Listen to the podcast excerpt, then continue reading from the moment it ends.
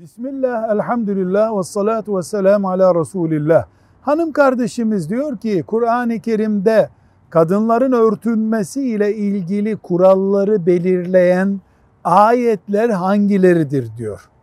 Bu ayetleri söylemeden önce hanım kardeşimize şunu hatırlatmak isteriz. Müslüman bir kadının, Müslüman bir erkeğin, Müslüman bir toplumun yaşam kuralları elbette Kur'an-ı Kerim'deki ayetlerden alınıyor.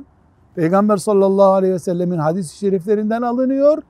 Fıkıh kitaplarında bunlar günlük kullanılır hale getiriliyor. Dolayısıyla sadece ayetten sonuç alamayabiliriz. Sadece hadisten sonuç alamayabiliriz. Ayeti ve hadisi bize kullanılır hale getiren fıkıhtan genel sonucu alırız. Ama Kur'an-ı Kerim'de tesettüre temel oluşturan, kural getiren ayetler Nur suresinin 31 ve 61. ayetleri, Ahzab suresinin 33, 55 ve 59. ayetleridir diyebiliriz. Velhamdülillahi Rabbil Alemin.